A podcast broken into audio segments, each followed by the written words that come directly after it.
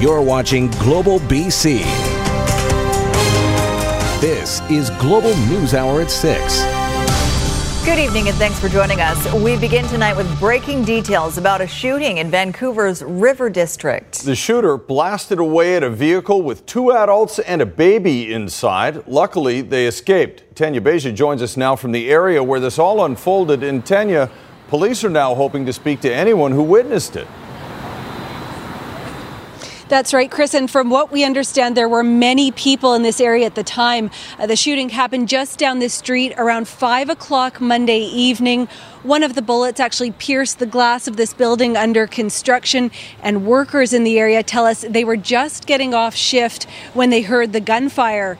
Now, police say a man got out of his car in the 3400 block of Sawmill Crescent and fired several shots at a vehicle passing by. Inside that vehicle, two adults and a baby. Thankfully, they were able to drive away without getting hit. Now, investigators do believe this was a targeted shooting. Here's more from witnesses and police. I heard six to eight loud bangs pretty quick. Uh, I do have a little step there. I did jump up to see what was going on. I thought maybe firecrackers. All of a sudden, a beige SUV ish type style ripped around this corner, wheels screaming. And that's when I realized, oh my gosh, it could have been something different, which it ended up happening. A few minutes later, police tape up. It's a busy neighborhood, uh, lots of residences, there's some businesses. The time of day was uh, quitting time at work, so there were people uh, people in, in the neighborhood and out on the street. So we would like to speak to anybody who saw what happened or has information about what happened. The suspect is being described as a South Asian man in his 20s, and as you heard, police are asking anybody with information about this to contact them. Chris and Sophie, back to you. All right, thanks very much, Tanya. Meantime, charges have now been approved against 59 year old Cho Wing Ma of Vancouver. Ma is accused of one count each of sexual assault and robbery. In an attack last Thursday, police say a woman in her 20s was attacked by a man who struck up a conversation with her at an East Vancouver bus stop and then followed her home. Day two of the murder trial for the man accused of killing Abbotsford Police Constable John Davidson. Oscar Arfmann has pleaded not guilty to a charge of first degree murder in the 2017 shooting. Today, another witness took the stand, introducing several key exhibits. Rumina Daya joins us live with the details. Rumina, this was an IHIT investigator today. Yes, Sophie. IHIT investigator Constable Jason Lee. Now, he showed the court two bullet fragments which were extracted from Constable John Davidson's body.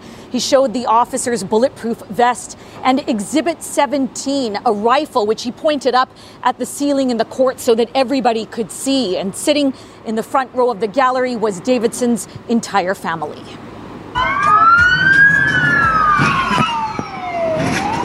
Now, the gun entered as an exhibit today was found in a stolen car driven by the accused Oscar Arfmann, according to Crown.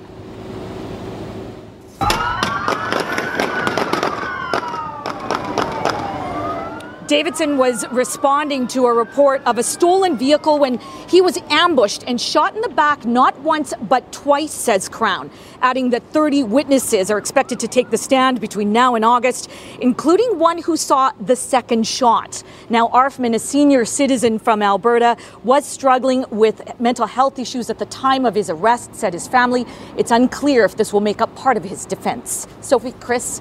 Rumina Daya at BC Supreme Court in New Westminster. Rumina, thank you.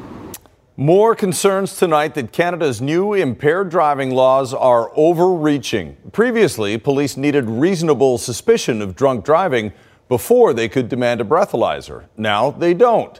It's a scenario that played out for a Nanaimo woman recently. Richard Zussman explains the bizarre situation and why critics say it's a violation of basic human rights. It was a phone call rattling Lee Lowry, the police wanting to come see her at her sister's Maple Ridge home. They said that there was some a personal issue that they needed to speak to me about directly. And immediately I assumed that something had happened to a family member or my mother or my sister was out of the country. But it wasn't a family emergency. Police suspecting Lowry of impaired driving And under the new federal rules, police have up to three hours from any Canadian being on the road to demand a breathalyzer test. And I had explained to them that we were sitting in my sister's backyard at her pool when they showed up. And I was I was having a beer. That's what we do when we sit by the pool. You're detained right now for an oh, investigation. Okay. Lowry pulling out her cell phone when the police arrived, recording this video. She failed the test and had her car impounded and license restricted. In the end, the courts ruled police put down inaccurate statements on paper.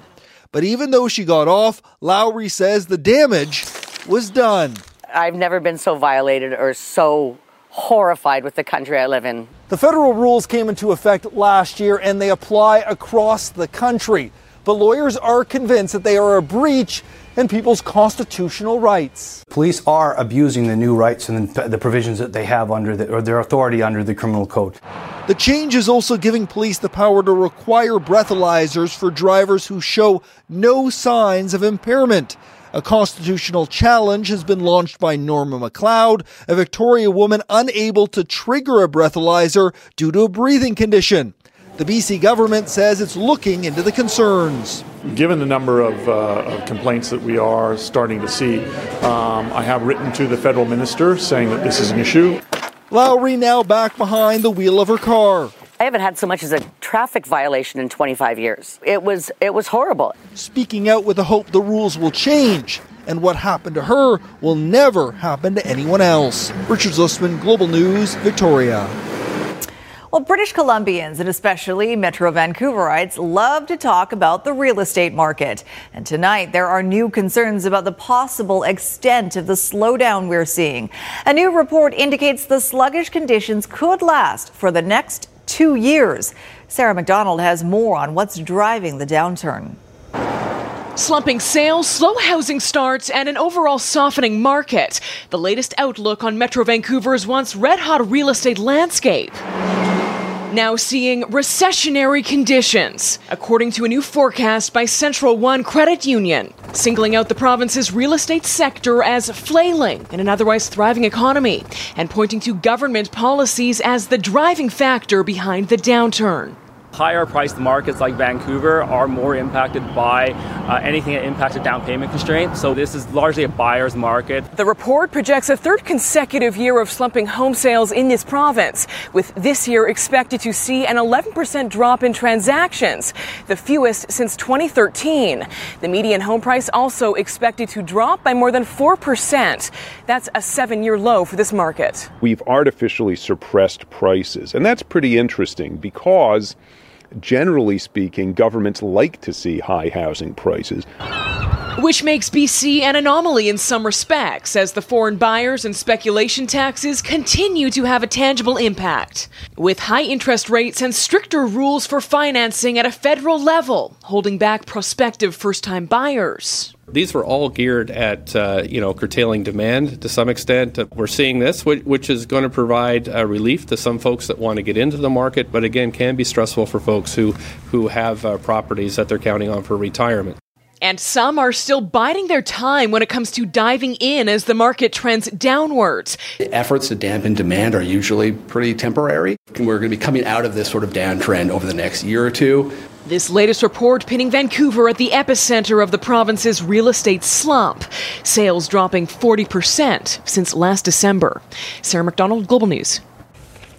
Keith Baldry joins us with more on this. Keith, how much are government policies to blame? And is what we're seeing now the intended effect of the new rules? Well, you heard Sarah mention the speculation tax and the foreign home buyers tax. As soon as those were introduced, there was an appreciable uh, decline in the number of housing transactions. But the price of housing hasn't really uh, gone down to the point I think the NDP was looking for. A $5 million home that turns into a $3 million home isn't really that much more affordable. I caught up with Finance Minister Carol James in the hallway today. She says there's also other things at work here, external factors, including a slowing economy. Here's the minister. We're not going to fix the housing crisis overnight. It's a challenge that took a lot of years uh, to develop, and it's a challenge that we're going to have to continue to monitor. Government also doesn't control all of the tools. Obviously, the slowdown in economy has an effect. The mortgage rules at the federal level have an effect, so we're going to continue to monitor. I'm cautiously optimistic at some of the positive signs that we see, but there's more work to be done. There's also an impact on Carol James' budget because you look back a couple years ago at the property transfer tax revenues, big part of the budget, that's going to be down more than $300 million a year from the peak it was just a couple of years ago. So, slowing the housing market uh, means bad news for the BC government's bottom line. Absolutely. All right. Thanks for that, Keith. The province is looking to crack down on BC's post secondary institutions following uh, revelations they haven't been immune to money laundering. In Peter German's report released earlier this month, we first learned of allegations schools are being used as banks where dirty money is washed. Nadia Stewart has more on the crackdown and how long schools have to comply. We know that dirty money is making life more expensive and hurting all of us in British Columbia. But what we did not know was BC's post secondary institutions were also getting caught up in the mess. The revelation coming to light earlier this month when Peter German's report revealed there were concerns international students were paying tuition in cash over paying into their student account than asking for refunds by check, or using an educational agent to pay on the student's behalf, then withdraw and ask for a refund. Earlier today, I sent letters to every post secondary institution in BC asking them to immediately review their financial policies. All 25 public colleges and universities and 342 private career training institutions receiving this letter Tuesday, asking schools to look at their policies on cash payments, specifically large sums from a single student. From luxury cars to real estate, casinos, and now places of higher learning, it seems anywhere criminals could find a loophole to clean their dirty money in BC, it was exploited. Uh, the money was essentially moved out of the man behind the report speaking to Vancouver City Council Tuesday. Though municipal government was beyond the scope of his mandate, Peter German had this to say when councillors asked him for advice on how any loopholes here could be closed. I don't think it would hurt to, you know, to look at some form of uh, anti-money laundering committee to, you know, look at the various aspects of your enterprise and say, okay, you know, have we got it covered off? As for the schools, they have until June 30th to report back to the Ministry of Advanced Education. Nadia Stewart, Global News. Right now, though, we're hearing some horror stories tonight from migrant workers hired to work on a farm belonging to one of Canada's richest families. The Aquilini Group, which owns the Vancouver Canucks, was ordered to pay back wages and vacation pay to temporary foreign workers employed on their blueberry farm last summer. And tonight, those workers are speaking out about the abuse they say they suffered. Here's Aaron MacArthur. Necesitan de nuestro apoyo. Six women, migrant workers all in Canada to help their families to a better life. Speaking through a translator of terrible conditions, both in the fields and in the housing provided by the Golden Eagle Blueberry Farm. In 2017, uh, once uh, Mr. Aquilini didn't allow the manager to give her water. En la casa donde yo vivía habitábamos 76 mujeres. In the house there were 676 women. There were the rooms were really small where we live three to four people in. Golden Eagle is owned by the Aquilini Group. This month, the company was hit with a $133,000 penalty for failing to pay the wages of 174 workers, as well as a $500 fine. The BC Coalition of Employment Standards is speaking out against what it calls predatory employment practices. This is the employer that owns the Vancouver Canucks, the employer that pays their hockey players between one and seven million dollars per year, and all they're fined is five hundred dollars for violating the rights of 174 workers. This is a travesty. The Aquilini Group responded to Global News via email, saying that many of these allegations are extreme, unfounded, and false, citing the lack of water claim as particularly egregious. This is the first the company has heard of the allegations and it intends to investigate them fully. It's disgrace that the former police chief should be should be um, excusing Golden Eagles for the for the treatment of these workers. Most of the workers owed back wages have left the country. The six women speaking out, still in Canada on open visas, no longer in the agricultural sector. Aaron MacArthur, Global News. A terrifying wildlife encounter near Kamloops earlier this month, caught on video. Come, Milka, leave it. Whoa, bear. Whoa, bear. That's dog walker Ashley Gribble coming face to face with a black bear near McQueen Lake on May 5th. The animal stalked her and her dogs for some distance. Gribble tried to use bear spray, but it didn't hit the animal. When she stepped backwards and fell down, the bear lunged toward her and began attacking one of her dogs. She picked up a log and struck the bear several times um, and was able to uh, free the dog. Uh, at that point, uh, the bear disengaged for a period of time and she continued on to her vehicle with the dog. Gribble's dog survived, and conservation officers say she did everything right by backing away, talking loudly, and even deploying her bear spray. Some troubling news today on the gray whales as they migrate north along the west coast. Three more have been found dead, washed up on the shores of Haida Gwaii. This just adds to the record number of casualties found between California and Alaska so far this year, now totaling more than 60. Experts say the number will likely continue to climb in Canada as the whales make their way through our region. Now, partners on both sides of the border are working to determine how they died. A lot of these animals are emaciated. That means they're really malnourished. So, quite a few of these animals, what we think is happening, did not quite get enough to feed last year. So, they've used up all of the reserves that they have in their blubber. While the number of deaths is far above normal for the species, the population as a whole is actually doing quite well, recovering from just a few thousand in the post whaling years to now more than 20,000. But that could also be playing into the problem as they may now be operating near the limit of their food supply. Prom season is approaching, and that means parties with booze and drugs often follow grad ceremonies. To warn students about the deadly consequences of drunk and distracted driving, one BC community is keeping it real with a message it hopes will hit home. Linda Aylesworth reports. No one can set a mock crash scene as well as a first responder.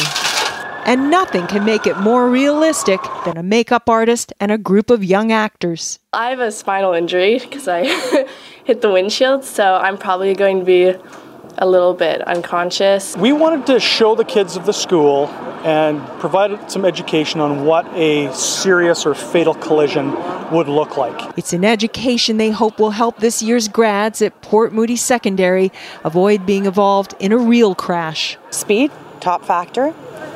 Distractions, impaired driving, alcohol, or cannabis drugs. They told me that I'm barely breathing and my pulse is very weak.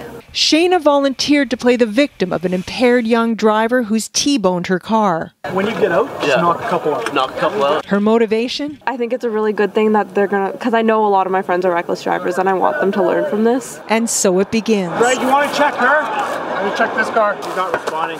Okay. Just push it right in. Come this way. Your head very still. Get in there. Pass the tool to him. Okay. So our staff was tasked with the responsibility of securing the vehicle and then removing parts of the vehicle so that we could access the patient and extricate the patient. You guys manage the airway. I'm going to get a uh, ECG. The patient isn't doing well. Just check for pulse. Neither is the impaired driver who caused this mayhem. So you blew a fail. You're under arrest right now for impaired driving. As for his passengers, Perfect. And then there's Shayna. The doctors asked me to cease and desist our efforts to resuscitate this individual. Uh, It's all very much as it would be in an actual emergency, with one exception. No one really died. Why do you look so sad? Stop. And with any luck, no one will. I hope that they watch this and they picture themselves in our situations because it could be any one of us. Linda Aylesworth, Global News. Tornado on the ground. How long does dealership? A tornado outbreak in Ohio claiming another life overnight. Multiple twisters tearing apart the western part of the state. Homes ravaged, trees and power lines snapped, and entire communities have been left in ruins. At least seven people have died in the last two weeks during a record breaking string of severe weather across the Midwest and plains. And the damage is not over. More severe weather is in the forecast for the battered region. We are hearing tonight from the hiker rescued after spending 17 days lost in the jungle in Hawaii. She's sharing a miraculous survival story, including the very moment she finally knew she was saved. Tonight, Amanda Eller, flanked by her family, talking about those 17 grueling days lost in the Maui jungle after becoming disoriented. I tried all these different paths, and then I was like, oh shoot, these are not bike paths, these are not walking paths, these are boar paths. Badly injured, she did whatever she could to survive, facing treacherous terrain, even a flash flood. And I was sitting in a, a, a foot of water on hard rocks, but I didn't have another choice. Her family and those rescuers never giving up. And the helicopters are passing over, and I'm standing on rocks and waving them down, and they're passing over and they're not seeing me. I'm invisible. And that moment, she finally saw them. And when I looked up and I saw the helicopter right over me and he's pointing right at me, I just like fell to the ground and just started bawling. Hoisting her to safety, it was Javier Cantellops and his team of searchers. I just collapsed and it was like the best first hug ever.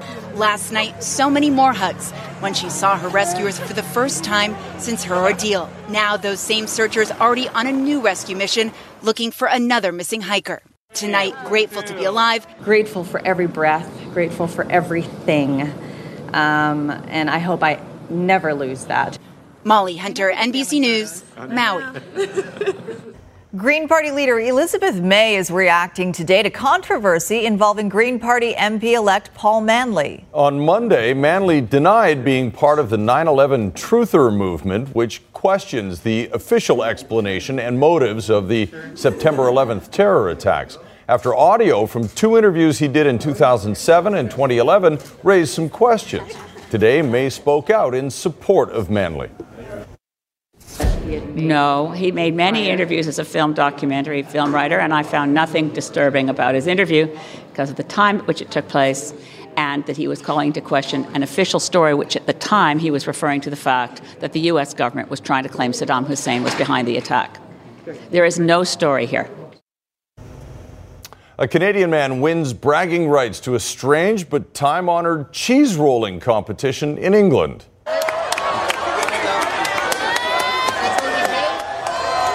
Excitement and injuries abound as competitors race down Cooper's Hill in Gloucester trying to catch a round of cheese. Toronto's Mark Kitt rolled past dozens of competitors in the pursuit of a dinner plate sized wheel of Gloucester cheese. The cheese rolling competition draws thousands of spectators with separate heats for children and women in the race for the prestigious cheese title. In Health Matters tonight, the city of Surrey and Rick Hansen are unveiling a significant achievement in accessibility. Grandview Heights Aquatic Center receiving RHF Accessibility Certified Gold from the Rick Hansen Foundation. That's a first for any aquatic center in BC. The honor comes during National Accessibility Week. The Surrey Swimming Facility has a wide range of accessibility features, including ramps to pools and hot tubs, a portable lift to the main pool, and inclusive equipment. You're watching Global News Hour at 6. Hot, dry weather is sparking a backyard burning ban in the coastal fire region. Starting at noon on Thursday, the open burning of small piles of debris will be banned until further notice.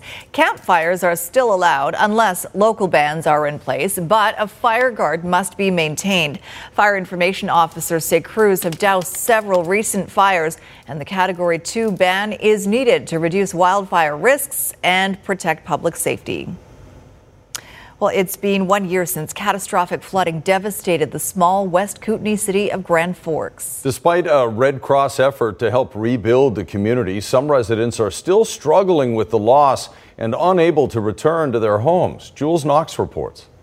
Here we are a year later. We don't know whether we should buy, uh, what money we have to buy with, if we have money to buy with. The river flooded Mel Pulvermacher's Grand Forks home last spring. And though the waters have long receded, he still feels a rising tide of frustration. The majority of the people, they're very frustrated. They, they can't see the sense behind it. People are feeling trapped. So uh, it, it's that trapped feeling. You can't afford to move and you can't afford to rebuild. In September, City Council voted to buy out some property owners, including the entire North Ruckle neighborhood, if it could get the funding. The city says it has applied for $50 million in federal funding, and that money would help cover the cost of the buyouts and go towards shoreline protection. But it's still waiting for a decision. We had some other applications in for um, other pools of funding that were not successful. Part of the problem is that while the province is seasoned in dealing with wildfires, it's had to navigate new waters in handling the aftermath of large scale flooding. We are a first in terms of big floods. As for help that has arrived, the Red Cross says more than 440 households have been helped by last year's flood fund of $7.2 million. Money from both the province and generous Canadians. 1,500 uh, meetings we've had with, uh, with families to talk to them about what their needs are and where they're moving along in their recovery. But that's little comfort for Pulvermacher. He's still left in limbo, waiting to learn if the home where his wife was born will be torn down and where he'll be living if it is. Jules Knox, Global News, Grand Forks. Well, it's the ultimate test of gravity, and in Paris, thrill seekers are taking it to the next level. This is no ordinary zip line. Rec- recognize this view? We'll have more of the wild ride right after the forecast. And Yvonne Schalle joins us now with a look at that. The sun finally did come out after. Uh, a bit of a delay this morning. Yes, uh, many people wondering, is it actually going to warm up today? And it did. Uh, we are still looking at a thin layer of smoke, though, across the south coast. And this is from the fires uh, just to the northern half of Alberta that is spreading across the province. We will see some cloud cover building in once again uh, late this evening. And a similar weather picture will greet us for a Wednesday morning. And I'll have more in just a moment. 18 out of the airport, a southeasterly wind at 15 kilometers per hour, bumped up for a few areas near Burnaby and Cultus Lake today up to 20 degrees, and it was a touch cooler by the water. Port Alberni at 26 and just over 30 degrees for many spots near Lillooet, Lytton, Nelson, and Vernon today, also climbing up to the 30 degree mark, and the Peace today up to 28. Now, we are still looking at very dry conditions across the province, that cloud cover just building in for the morning hours and then dissipating. The concern, though, for the afternoon is we've got the daytime heating, and the instability is there that we could see some showers popping up for the interior and even a slight risk of a thunderstorm and then it dissipates as the temperatures cool off once again. The fire danger rating at extreme for the northeastern corners, high for many areas. So, a reminder, and across the central and southern half, the reminder is to be very diligent with your campfires as well as disposing your cigarette butts. And from the smoke that we're seeing from Alberta, an air quality uh, statement still in effect for the central and su- southern half of the province. And the northeastern corners is where we're going to see that impact the most from the smoke. The Peace tomorrow, a few isolated showers potentially for the morning and then decreasing cloud cover breaks for the afternoon. We will see that smoke for the central and southern interior. Temperatures still getting into the low 30s for many areas and across the south coast. So similar weather picture that we saw today. Cloud cover for the morning hours, followed by a few breaks by the afternoon. Areas away from the water getting up to 23 and 25. Leading into the weekend so far, it looks to be dry and sunny as well. Our weather window, this was shot this week. A beautiful shot of Vancouver sent in from John. Guys? That is lovely. Thank you, Yvonne. There'll be more shots like that over the next mm-hmm. couple of days, I'm sure. Right now, a new zip line in Paris delivers a wild ride from a famous landmark.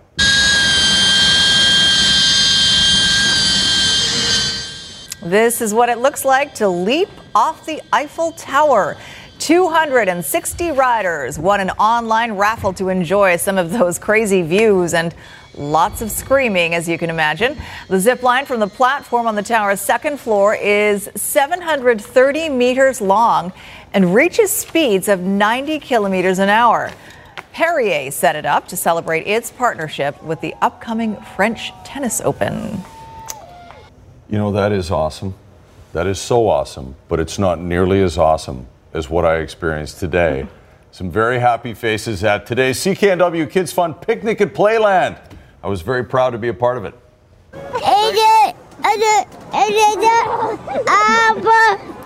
I see. I see. Uh, maybe a future in broadcasting here. Totally. Just one of the many special kids I had the pleasure of meeting at the picnic at Playland. 3,500 children with special needs from more than 200 schools enjoying the rides and tasty snacks. For more than 45 years, the Kids Fund and its generous sponsors have allowed these special children to have Playland all to themselves for the day.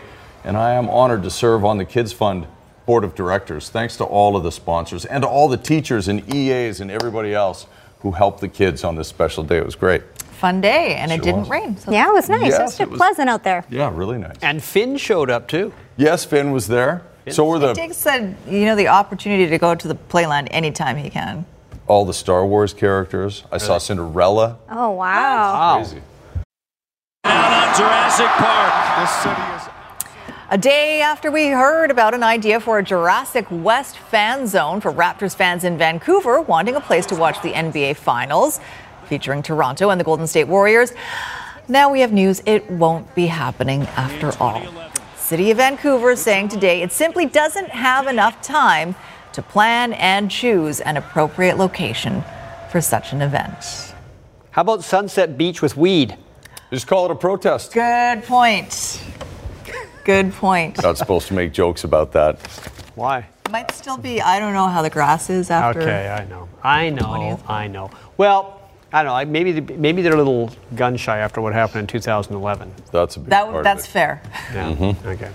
Uh, the Whitecaps' most talented player, or if that's too bold, one of their most talented players is Ali Adnan, despite that crazy penalty kick he tried earlier this season. As bad as that was, he did score a world class goal Saturday against Dallas. The thing about Adnan is the Caps really don't know how long he'll be here. Technically, he is being loaned to Vancouver by his Italian team, Udine. Think of him as like a leased car, meaning the Whitecaps could buy him out if the price is right. it's obvious with everybody that it's a player we want to keep, and um, we're trying everything we can. And the talks, of course, they started. How productive and also how lucrative those talks are will determine Ali Adnan's future in a Whitecaps kit. Adnan remains on loan to Vancouver until June 30th, and his value to the Caps is increasing with every quality minute played. Will he take on Reggie Cannon? Oh, he's going to fake the one ball. He's going to go between them, Elliot Nat, and he's going to try one. Oh, what a goal! We want to keep him. We really like him. He likes it here. He fits in very well with the group, but because it's not our player, he doesn't belong to us. Uh, we have to stay calm in the process and understand that um, maybe he's going to stay, maybe he won't, but we're doing everything for him to stay. Dos Santos has made it abundantly clear numerous times that Adnan is one of the best left backs in MLS. Statements like that and play like this doesn't help your negotiating power. But if the price is right and we're likely talking at least a couple of million dollars in a permanent transfer, then maybe Adnan stays. But if his Italian side also sees that same on field value, the Whitecaps could be out of luck. Uh, there's some factors that we have to be a little bit uh, patient with. Uh, just imagine if a coach comes in and says, "No, Ali's going to start for me. He's under contract." You know, there's some factors that that we have to be a little bit patient. But um, I think you guys are all smart enough to understand that we're on it. We're on it. You guys look all more concerned than I am. Dave Tippett has been hired as the Oilers' new head coach. He's one of those well liked, well respected guys in the NHL, coached in Dallas and Arizona. He's the kind of coach who insists his players get defensively responsible, which the Oilers usually aren't. But I have to say, his record in Arizona wasn't great. He missed the playoffs the last five years he coached there. Mind you, he didn't have a Connor McDavid there either. The Golden State Warriors say injured forward Kevin Durant is going to Toronto. He might be ready to play game two on Sunday. The general feeling around the NBA is without Kevin Durant in the lineup, things even out a bit between Toronto and Golden State. But if he plays, the Warriors' chances of winning go way up. Speaking of that series, maybe Drake does give the Raptors more than just a big time cheerleader, a 2019 version of what Jack Nicholson used to do with the Lakers back in the day. When the Warriors talk about this series, they bring up Drake's name as much as they bring up Kawhi Leonard's because he is the trash talker they hear most. Even Golden State's coach Steve Kerr is talking Drake. I'm not. I'm not worried about. I'm not worried about Drake. I called him on his cell phone earlier, and uh, my my daughter's my daughter's rolling her eyes right now. She's like, "Dad, no more dad jokes, please." So sorry. No, he, he, he's always up there, he's always a character, and, and our guys are always talking trash with him. I don't. I kind of think it's it's fun, and uh, the NBA kind of. Uh, embraces the pop culture dynamic of our of the of the league and the stars and the celebrities who are out there, and uh, we got E40 ready for them too. So we're we're in good shape. That's right. E40 is the Golden State's version of Drake. Uh, Genie Bouchard today at the uh, French Open against Lucia Sarenko. Uh, Bouchard had a rough day. Oh, that's Lost the first set 6 2, and the second set went exactly the same way. But Bianca Andreescu, whose match was suspended yesterday, tied one set apiece, did win. So she's off to the next round. But Bouchard is au revoir. Uh, Bouchard did everything. There you go. Coming up on ET Canada, rap star takes action after a nude photo of hers is leaked. Plus, a Downton Abbey star gives us an exclusive on the upcoming movie and a candid sit down with superstar Thomas Rhett. That and so much more coming up at 7 right after the news hour. But for now, it's back to you, Chris and Sophie. All right. Thanks, Cheryl. I was just uh, messaging Carling Jackson through Instagram saying, hey, your story's up next. Take it away. Her story is up next. um, great soccer player, uh, and she thought that was going to be her vocation going forward, a professional soccer player. And then everything changed. At first, it seemed changed for the worse, but probably changed for the better. Here's her story.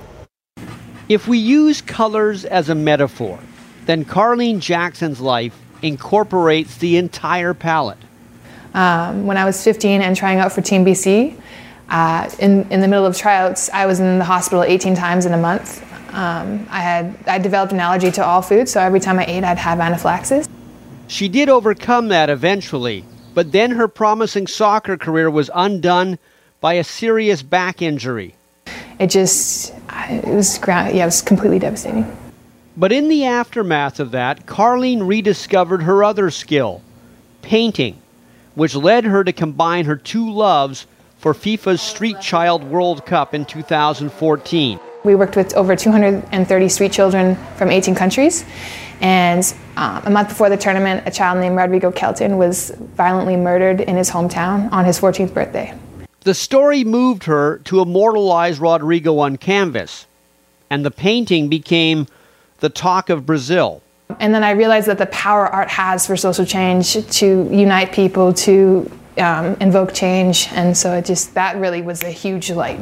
Yeah. And her connections to Brazil sent her into yet another direction. A friend of mine on the Toronto Raptors, the two Brazilian players, Caboclo and Nogueira, uh, they were showing their teammates some of my artwork and stuff. And then Amir Johnson had asked, hey, could she do one of me? And that's kind of got me into the athlete world. And it wasn't long before athletes all over the planet began to commission Carling to paint them. It's, it's really cool because I talk to maybe on a like a on a busy day 60 athletes from around the world. Sometimes in like five different languages. I'm on Google Translate. Okay, what did they say? Um, and on a slow day, maybe 15 athletes, which is still a lot, you know. They liked the fact she was a high level athlete herself. Like sometimes an athlete will be like, I don't know what I want, and I'm like, what about X, Y, Z? And they're like, I want that, you know. So I, I come from the same background, the same trajectory, the same journey as them, so I can understand the athlete mindset, right? Little details annoy me too, but they're so essential to paintings like this. people have just told me that my artwork kind of brings people to life, like it tells their story and their face and their body and their movement. Because um, anyone can paint a portrait, but can you really make them come to life? So I try and make that's my goal. When I paint, it's not to copy; it's to really bring the person to life through the moving through the canvas. Those are beautiful. Those that are great Nipsey paintings. Hussle is Oh, that, really that's, amazing. that's incredible. I think that one is sold. yeah. Yeah, Yes. for a lot, I'm sure. Hopefully a lot. Did she tell you what she charges for the painting? Uh, No. She did say that she probably could charge more. Yeah. I think with some of the athletes, she's probably cutting them too good a deal. But if we uh, pool our resources, maybe we can get We a get team one. painting. yeah, maybe. Maybe. I don't know. Uh, okay, last word on weather before we go. We do have some cloud cover again, so it'll be similar to what we saw this morning. Hopefully, to break up for the afternoon, temperatures will bump up, and then it's very pleasant uh, towards the end of the week and also leading into the weekend so far. Good looking week. Thanks, Yvonne. That's all the time we have for tonight. Thanks for joining us. Have a Have a good night.